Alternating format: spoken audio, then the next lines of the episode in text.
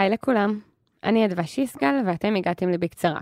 פרקים בהם אנחנו חוזרים לתובנות עיקריות מפרקים קודמים. אנחנו בפתחו של חודש שמוקדש כולו לנושא של מעבר מהקמה של חברה לניהול שלה. אה, האתגרים שמגיעים ממעבר כזה ואיך מתמודדים איתם. ובקהילה, באתר וגם בפודקאסט תוכלו למצוא תכנים שיוקדשו לנושא הזה. את הפרק הראשון של החודש אנחנו רוצים להקדיש לחמישה עקרונות שעומדים בבסיס התרבות שלנו מהיום הראשון, ומתוקשרים לכל עובד או עובדת חדשה שמצטרפים לחברה. בפרק הזה של בקצרה, נחזור לפרק 33, שבו ליאור קרנחל דיברה עם ערן זינמן, על חמשת התכונות שמרכיבות את ה-DNA של מאנדיי. ניגע בכל אחד מהעקרונות, ונבין איך הם התגבשו לתרבות כבר מהיום הראשון של החברה. שנתחיל? Startup for startup for startup.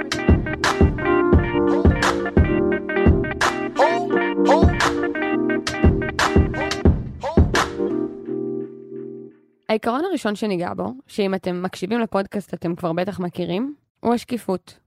כשהצטרפתי למאנדיי, הדבר הראשון שפגש אותי היו מסכים עם נתונים בכל מקום. ותוך יומיים ידעתי להגיד בדיוק מה היו ההכנסות של החברה בשנה האחרונה. אמנם הפרק המקורי הוקלט לפני שלוש שנים. היום אנחנו חברה ציבורית, והדברים שאנחנו יכולים לחשוף אחרים, אז הצורה שבה אנחנו מיישמים את העקרונות השתנתה, אבל המהות נשארה.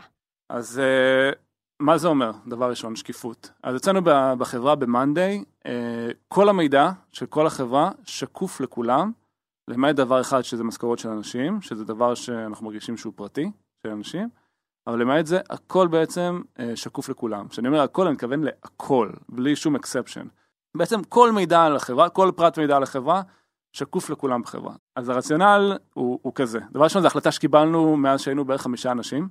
אני ממש זוכר את השיחות שאני ורועי עשינו, וקיבלנו החלטה בעצם שאנחנו רוצים שהחברה שלנו תהיה חברה שקופה, וזו הייתה ממש החלטה שקיבלנו בצורה מודעת.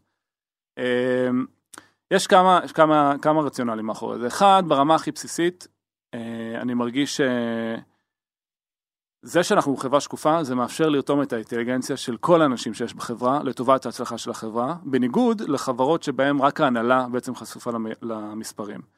בחברות שרק הנהלה חשופה למספרים, אז ההנהלה יודעת המון המון פרטים, ואז כזה, אם משהו לא הולך טוב או הולך טוב, הם כזה חושבים קדימה, איך אפשר... אה, לתקשר את זה. לתקשר, איך אפשר לתקן, כאילו זה מאוד מאוד ריכוזי. בעוד שאצלנו, אז בעצם המידע הזה אה, בעצם נחלק בין כל האנשים בחברה, אה, והמוחות של כולם פועלים לטובת ההצלחה של החברה. זה דבר ראשון, משהו שלדעתי הוא מאוד מאוד חשוב בדבר הזה. דבר שני הוא שאני מאמין ש... עצם העובדה שהיום, זה לא רק שהמידע שקוף, הוא גם מונגש לכולם. זאת אומרת, כולם מבינים מה גורם לחברה להצליח, האם אנחנו בתקופה טובה לא טובה, האם uh, משהו שעכשיו עשיתי, אם אני ב-customer או ב-R&D או ב product או ב design, השפיע איכשהו על ה bottom line של החברה, הם מבינים קצה לקצה, כולם פה מדברים את כל ה business metrics, מבינים מה מזיז את החברה, מה מזיז את ה needle, uh, וזה מדהים לראות אנשים ש... מתכנתים או, או מעצבים או אנשי מוצר או אנשי סלס שמבינים איך פעולה שהם עשו היום משפיעה על החברה ברמה הכי עמוקה שיש, ברמה העסקית. אמ, והנקודה האחרונה שהיא יותר, אה, שתיים אחרונות בעצם, אה, אחת שהיא קצת יותר עמוקה בתור פאונדר אני יכול להגיד, שראיתי המון המון המון יזמים, נראה לי יזם הוא בן אדם טבעי, אה, באופן טבעי מאוד מאוד אופטימי. הדאונסייד של זה שהרבה פעמים קל ונוח לקבור את הראש בחול. יש בעיה, אז אני אופטימי, הכל יהיה בסדר. והרבה הרבה אנשים בעצם לוקחים את זה למקום שהם מנסים לעשות איזשהו פרוקסי למציאות. כאילו, משהו לא הולך טוב, אני אופטימי, אני אנסה לסדר את זה, ואני אתקשר לחברה אחרי שזה יסתדר, כי למה להטריד אותם? למה להלחיץ אותם? וזה תמיד לא טוב. זה תמיד לא טוב, וראיתי המון המון, א', זה לחץ מטורף.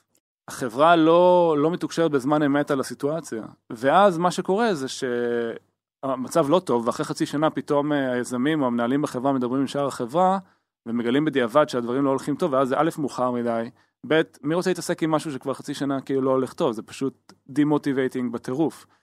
ואני יכול להגיד לשמחתי, uh, whether I like it or not, שכל דבר שהולך טוב או לא הולך טוב בחברה, אני אולי לפעמים האחרון שיודע מזה, זאת אומרת כולם יודעים מזה, כולם מתמודדים עם זה בזמן אמת, זאת אומרת כולם חווים את ה-ups and downs הקטנים האלה, אין חברה שרק צומחת למעלה, תמיד יש חודש יותר טוב, חודש פחות טוב, בעיות פה ושם, ואצלנו כולם מתמודדים עם זה כל הזמן. אז מפתחים איזשהו חוסן כזה, שאני חושב שמנהלים בחברות אחרות אה, מפתחים ברמת החברה שיש לנו פה, שכולם מתמודדים עם המציאות כל הזמן, ואני לא יכול אף פעם לקבור את הראש בחול. זאת אומרת, אם אני עכשיו חושב שצריך להתעסק במשהו אחר, ואנשים שמים לב שמשהו לא הולך טוב, הם יציפו לי את הדבר הזה, ולא הפוך. אז זה מבחינתי, זה כוח אדיר שיש לנו אה, בתור יזמים פה בחברה, ובתור מנהלים בכלל אה, בחברה הזאת. זה מכריח אותי להתמודד עם דברים בריל טיים, לא תמיד אני מוכן אליהם. אני חושב שאנשים שכאילו יותר שולטים בדברים, או מייצרים איזשהו פרוקסי, יכולים לתזמן. אז אם נגיד עכשיו יש איזו תקופה לא טובה או משהו לא בסדר, אני לא יכול להגיד, טוב, יש לי שבוע מטורף, יש לי מצגת בורד, אין לי כוח להתעסק עם זה, אני אדחה את זה לשבוע הבא, כי כאילו כולם בפנים. ה-ups and downs שאני חווה אותם, או שרועי חווה אותם, הם משותפים פה לכולם. כולם חווים את אותם ups and downs, כאילו, וזה לא פשוט. כי פתאום אתה מקבל מהמון סיגנלים מהמון המון מקומות, וצריך להתמודד עם זה, והכל בריל טיים, כי הכל בריל טיים, ולא תמיד זה נוח. Mm-hmm. ולא תמיד בא לך להתמודד עם זה. אבל אה, זה מייצר חוסן מאוד מאוד משמעותי אצל אנשים בחברה. העיקרון השני נוגע לעבודה מול לקוחות. אחד הדברים הראשונים שאומרים לכל עובד חדש שמצטרף, לא משנה לאיזה תפקיד, זה העובדה שהלקוח במרכז. זה מייצר איזשהו alignment, איזשהו אישור קו בין כולם בחברה, ושם מעל כולם את אותו כוכב צפון, המשתמשים. אנחנו חברה שאנחנו מגדירים את עצמנו כ-customer centric, כל מי שמגיע לחברה אנחנו בעצם אה, אה, מסנכרנים אותו על זה.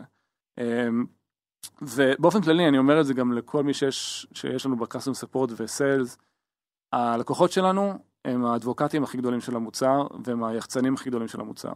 עכשיו זה לא רק הזמן מענה אלא גם איכות המענה. זה שהם הם, הם יקבלו אמפתיה מה, מהנציג, זה שהם ירגישו שעושים עבורם מעל ומעבר. זאת אומרת, אני יכול לענות מהר ולשלוח מישהו להסתכל ב-knowledge base שלנו, אבל מבחינתי אני רוצה שלא רק שהנציג ייתן לו את השירות הכי טוב, אלא גם יענה על כל השאלות שלו ויחשוב על מה הוא לא ענה. אנחנו רוצים שייצרו איתנו קשר, אנחנו רוצים שיתקשרו אלינו, אה, ומבחינתנו ה-KPI הוא לא לעמוד בזמנים או להוריד כמות הטיקטים, אלא לתת את השירות הטוב ביותר ללקוחות שלנו.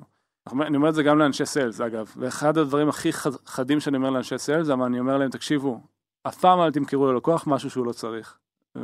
אני לא, אני, בעיניי מה שאנחנו מייצרים פה, וזה גם למה שנורא חשוב לי להגיד את זה לכל מי שמגיע לחברה, וזה אולי מה שמאגד את כל הדבר הזה, זה trust. כאילו מבחינתי, אנחנו רוצים לייצר מערכת יחסי אמון מול הלקוחות שלנו. בגלל זה חשוב שכולם יבינו שזו הגישה של החברה, כאילו, וצריך לשים את הלקוח במרכז. אז זה משהו מאוד חשוב להעביר לכל מי שמצטרף לחברה. אחד הדברים שלדעתי קורים לחברות שהן עושות scale זה שאנשים מאוד מתרחקים מהלקוחות. אמ, כי פתאום אה, זה נורא fragmented ואתה לא, ויש המון המון שכבות בינך לבין הלקוח. ולנו מאוד מאוד חשוב לייצר א' תחושה של inclusion ללקוחות שלנו, וב' כמה שיותר לקרב את כל העובדים בחברה ללקוחות. יש משהו, מי שפעם הלך לבקר לקוח פיזית, מבין את תחושת הקיווץ' בבטן שאתה מקבל, שאתה רואה מישהו מתקשר עם פיצ'ר שפיתחת, זה משהו מאוד מאוד עוצמתי. כאילו משהו ש... תסתכל על דאטה עם מיליון data points, זה לא ירגיש אותו דבר כמו חוויה של מישהו אחד ספציפי שאתה מדבר איתו. ולזה מאוד חשוב לנו שכל uh, איש מוצר וכל מתכנת וכל מעצב וכל מי שיש לו נגיעה בעצם ל product uh, יתקשר מול לקוחות ישירות, אז אנחנו מתקשרים איתם בפייסבוק ויש לנו גם community היום באתר. המון inclusion, המון לקבל את הפידבק שלהם, המון אינטראקציה עם כל האנשים בחברה שבסוף נזכור שהלקוחות שלנו זה בני אדם, זה משהו שמאוד חשוב לנו. הנקודה השלישית היא המוצר. במשך תקופה ארוכה במאנדיי, כל תהליך המכירה של המוצר היה no touch. מה שאפשר לנו לדעת שמי שהופך למשתמש משלם, עושה זאת כי הוא מרוצה מהמוצר, ולא כי איש מכירות שכנע אותו לקנות אותו. בהמשך הוספנו גם מחלקת מכירות, אבל הפוקוס על המוצר ועל הקלות של השימוש בו לא השתנה. מ-day one אתם לבנות חברה שבעצם אנשים רואים הודעה, נרשמים למוצר, מתחילים להשתמש בו ומשלמים בלי שמדברים עם אף אחד. עכשיו זה נשמע טריוויאלי, אבל זה היה fucking קשה. בסדר? לעשות מוצר שאתה מבין מה ה value שהוא ייתן לך, שאתה מבין מספיק בשביל להתחיל להשתמש בו, ואז גם לשלם על זה, זה מאוד מאוד קשה להביא את החברה למקום הזה, ועבדנו מאוד קשה בשביל להביא את החברה למקום הזה. בעיניי אחד הדברים, זה קצת לא אינטואיטיבי, אבל הכי גרועים שיכולים להיות לסטארט-אפ בתחילת הדרך, זה שיהיה לך חרא product, מה שלכולם יש, כן, גם לנו פעם היה חרא product, אה, ואז אתה שוכר איש מכירות, ואז unfortunately for you, הוא גם ממש ממש טוב. אז מה הוא יעשה? ימכור. ואז כאילו ה board ואתה תראה שמוכרים, אז רוצים להגדיל, growth.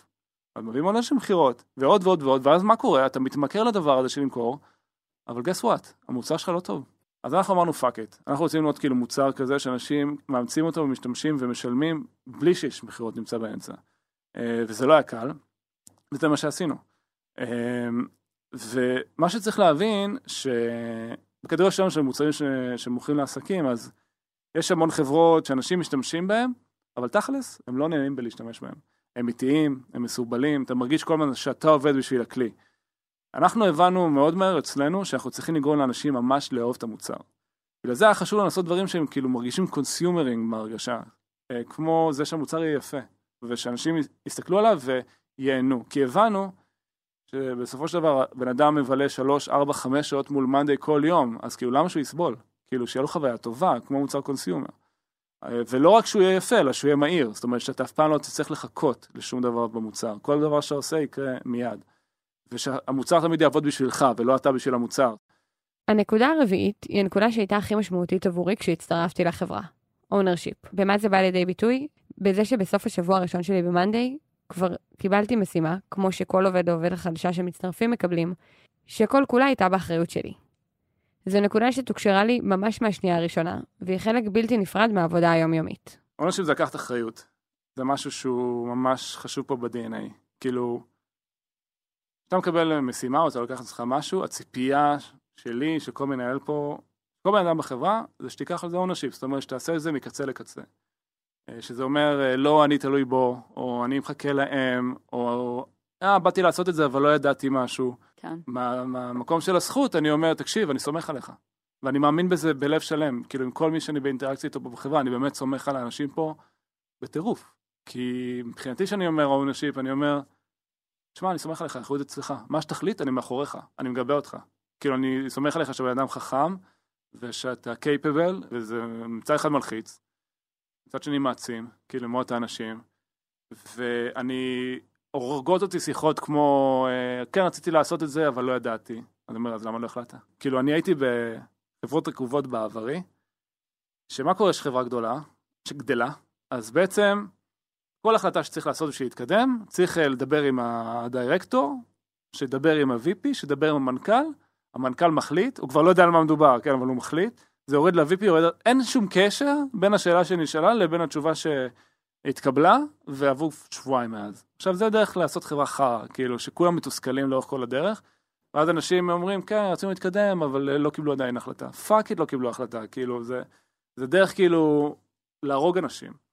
וזה הסיוט שלי, כי מבחינתי זה הדבר הכי נורא שיכול לקרות כאילו לחברה. אז אנחנו אמרנו, בוא נבזר החלטה. אה, מה זה אומר לבזר החלטה? זה אומר שאני כהגדרה לא רוצה שההחלטות לא יעלו אליי, לא למי שכפוף אליי ולא אף אחד. אתה תחליט, אתה, מי שעושה. עכשיו זה לא אומר שאין לי אינפוט, בסדר? אני נותן הרבה אינפוטים ויש לנו סינקים ואנחנו... חשוב לי להגיד מה שיש להגיד, אבל אני אומר להם תמיד, זה רק דעתי. בסוף האונרשיפ אצלכם, מה שתחליטו אני, אני מאחוריכם. יש איזה משהו מאוד מעצים. אז, אה, אז היום החלטות על product, החלטות על roadmap, החלטות על מיליון ואחד דברים אחרים, לא מתקבלות בכלל אצלי ולא אצל המנהלים הבכירים פה בחברה, אצל האנשים שמקבלים את ההחלטות ועושים. הנה, עכשיו נגיד, הולך להיות לי דיון היום על pricing. Uh, יש איזשהו feature חדש שהוצאנו על אוטומציות, ורוצים לדעת באיזה tier יכניסו את זה ואיך נעשה לזה pricing. עכשיו, נשמע סבבה, נכון? רוצים אותי ואת רועי ואת אה, דני שמנהל את הפיתוח, רוצה לעשות שיחה על pricing. מה אני מבין מזה? שאנחנו מפגרים. כאילו, אנחנו לא בנינו framework לקבל החלטות ב pricing, אוקיי? לא עשינו process ש... למה fucking צריך שנלך לחדר ונעשה ועידה של שמונה אנשים, שבה אני אגיד ורועי יגיד ונתווכח וכל אחד יגיד משהו. וכולם ישמעו ביחד את ההחלטה ברגע נתון כדי שהיא תתקבל. כן, ואז אולי יקשיבו לי, אבל אה, אני לא אהיה מחר לקחת על זה אחריות, בסדר? זה כאילו מחר מישהו אחר צריך להתמודד עם ההשלכות של זה. אז מה עכשיו צריך לעשות? follow-up meeting. עוד פעם שאנחנו ניכנס לחדר ונחשוב. לא רוצה את זה, זה כאילו לא נכון מבחינתי. זה מבחינתי אינדיקציה, כאילו, מעבר לזה שיש פגישה עכשיו, מבחינתי זו אינדיקציה מאוד חזקה שהוא fucked up במקום הזה, ועכשיו בוא נעשה איזשהו תהליך או פרמוק של קבלת החלטות כדי לשחרר את הדבר הזה. כאילו, מחר, אגב, זה כל, תופסים אותי במסדרון, תקשיב, יוצאנו עכשיו פיצ'ר חדש, לאיזה pricing זה נכנס? אוקיי, יש פה בעיה, בסדר? זה כאילו, עכשיו בעיניי אחד התפקידים הכי חשובים שלנו כ, כמנהלים, זה לפרק את כל המקומות האלה, שבהם יש איזושהי החלטה ריכוזית שצריך לקבל. ככה מבחינתי אנחנו עושים scale. אנחנו מתקרבים לסיום, והנקודה האחרונה מתחברת ישירות ל ownership, ונוגעת למה שצריך להכווין כל אחד מהעובדים בחברה, לא משנה מה התפקיד שלהם. impact. אין דרך לייצר impact ולהשפיע בלי לקחת ownership, אבל גם אין ממש טעם לקחת ownership אם אנחנו לא יודעים מה המטרה שלנו. זה משהו שהוא ממש מובנה אצלנו בתוך ה... אפילו ה-performance review. אנחנו כל חצי שנה עושים performance review, והסעיף המרכזי שם זה impact. עכשיו, מה זה impact? זה נשמע כזה נורא fluff, כאילו, מה impact, אוקיי. אה, אז, אז אין הגדרה מדויקת, בסדר? אבל זה one of those things, when you, do, when you see it you know, בסדר? אימפקט זה אומר, הזזתי את הנידל, הפכתי את החברה לחברה טובה יותר, בסדר? ואנחנו רואים לכל אחד שמצטרף, תקשיב, אנחנו רוצים, מצפים, מעודדים, מתחייבים כאילו, שאנחנו רוצים שתגיע למקום שאתה עושה אימפקט. אנחנו, אני מאוד מאמין שזה דרך להרגיש משמעותי, להרגיש חי. אני לא רוצה שיהיה פה אף אחד שירגיש שהוא בא בבוקר ומסובב בורג.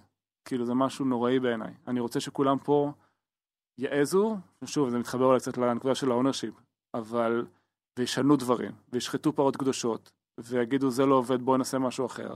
אף פעם שיחה כזאת שעשינו feature, מה הוא עשה. זה תמיד מה ה impact שזה עשה. כשאנחנו מציגים דברים ל board, זה הנה, זה מה שעשינו, מה ה impact. ואם אין impact, אומרים אין impact. אה, ויש איזה משפט שאני גם אוהב להגיד בהקשר הזה, שזה לא חשוב אה, מי אומר משהו, אלא מה אתה אומר. יש כל מיני חברות שאם ה-VP אומר, או הדירקטור, אז כאילו, הוא, הנה, הוא אמר, הוא יודע. ואצלנו זה אף פעם לא ככה. אנשים מציעים דברים ושוחטים פרות קדושות, וכאילו, מעיזים, ו... ואז כאילו מסתכלים עליהם, אומרים, יאללה, תעשו טסט. פקודת הדריבן, אפשר לבדוק, בוא ננסה. כאילו זה, ואז כאילו הם, הם, הם אומרים, וואלה, הנה, עשיתי משהו, הזזתי את החברה, הפכתי לחברה טובה יותר. ואף אחד לא יבאס אותך. חמשת העקרונות שהזכרנו פה מלווים אותנו מהיום הראשון, וככל שעבר הזמן הם התגבשו והפכו לאבני היסוד של התרבות הארגונית שלנו. אם אתם רוצים לשמוע עוד על התרבות הארגונית שלנו ועל החשיבות שלה, אתם מוזמנים להאזין לפרק 138, לינק יהיה בתיאור של הפרק. אבל את הפרק הזה של בקצרה נסיים בטיפים למי שרוצה לבנות עקרונות יסוד שילוו את כל העובדים בחברה. הספיץ' הזה נולד מערכים ולא הפוך, כאילו, אני, כן. החברה קודם דיברה את זה, ואחרי זה ניסינו להבין מה אנחנו עושים. מאוד נזהר כאילו לא להפוך למקום שאני ציני לגבי זה, או זה לא אמיתי. אני, אני כן יכול להגיד שזה לא אינטואיטיבי, ומה שמתאים לנו לא בהכרח מתאים למישהו אחר, וגם קיבלנו פושבק מכל מיני מקומות. כאילו מה שעזר לאורך כל התקופה שנורא האמנו בזה בפנים. בסדר? זה היה נורא נורא ברור לנו שזה מה שחשוב לנו. אז כאילו אחד העצות שאולי לי יש לתת זה א' שאתה תתחבר לזה, זאת אומרת מבפנים, כי אתה תקבל כל מיני, זה קשה להתמיד בדברים האלה, לא, אתה חייב להאמין בזה בעמקי כן נשמתך שזה הדבר הנכון. חייב לעבוד לך ואתה חייב לעמוד מאחורי זה ו-you can't fake it, כאילו, כן. אם אתה לא מאמין בשקיפות and you'll fake it, זה לא יעבוד. אני כאילו פשוט לא יכול לדמיין משהו אחר, אז כאילו זה ברור לי, אבל אם אני צריך אה, איכשהו לרכז את זה לטיפ, זה פשוט להאמין בזה בעצמך ושזה משהו מאוד עמוק אצלך, כי כל הזמן יהיו התנגדויות, ואגב, זה צריך להשקיע אנרגיה בלתחזק את זה. כאילו, האנרגיה של החברה תמיד הולכת למקום כזה ממוצע או סטנדרט, וצריך להשקיע אנרגיה שתחזק את זה, בשיחות onboarding, בשיחות uh, על זה מה שלנו ב board meeting, ב-all-hands meeting, בדשבורדים, ב-SMSים, ב... צריך להשקיע אנרגיה בשביל לשמר את הדברים. אם צריך להשקיע בזה אנרגיה, אתה חייב מאוד להאמין בזה, ושזה יהיה מאוד מאוד חשוב לך ברמה עמוקה ביותר. אז סיימנו, ואני אזכיר שאם יש לכם שאלות, אפשר לשאול אותן באתר או בקהילת הפייסבוק שלנו. ואם אתם רוצים לדעת כל פעם שיוצא פרק חדש, אתם מוזמנים לעקוב אחרינו באפליקציה שבה אתם מקשיבים כעת. תודה רבה שהאזנתם. Startup for startup for startup.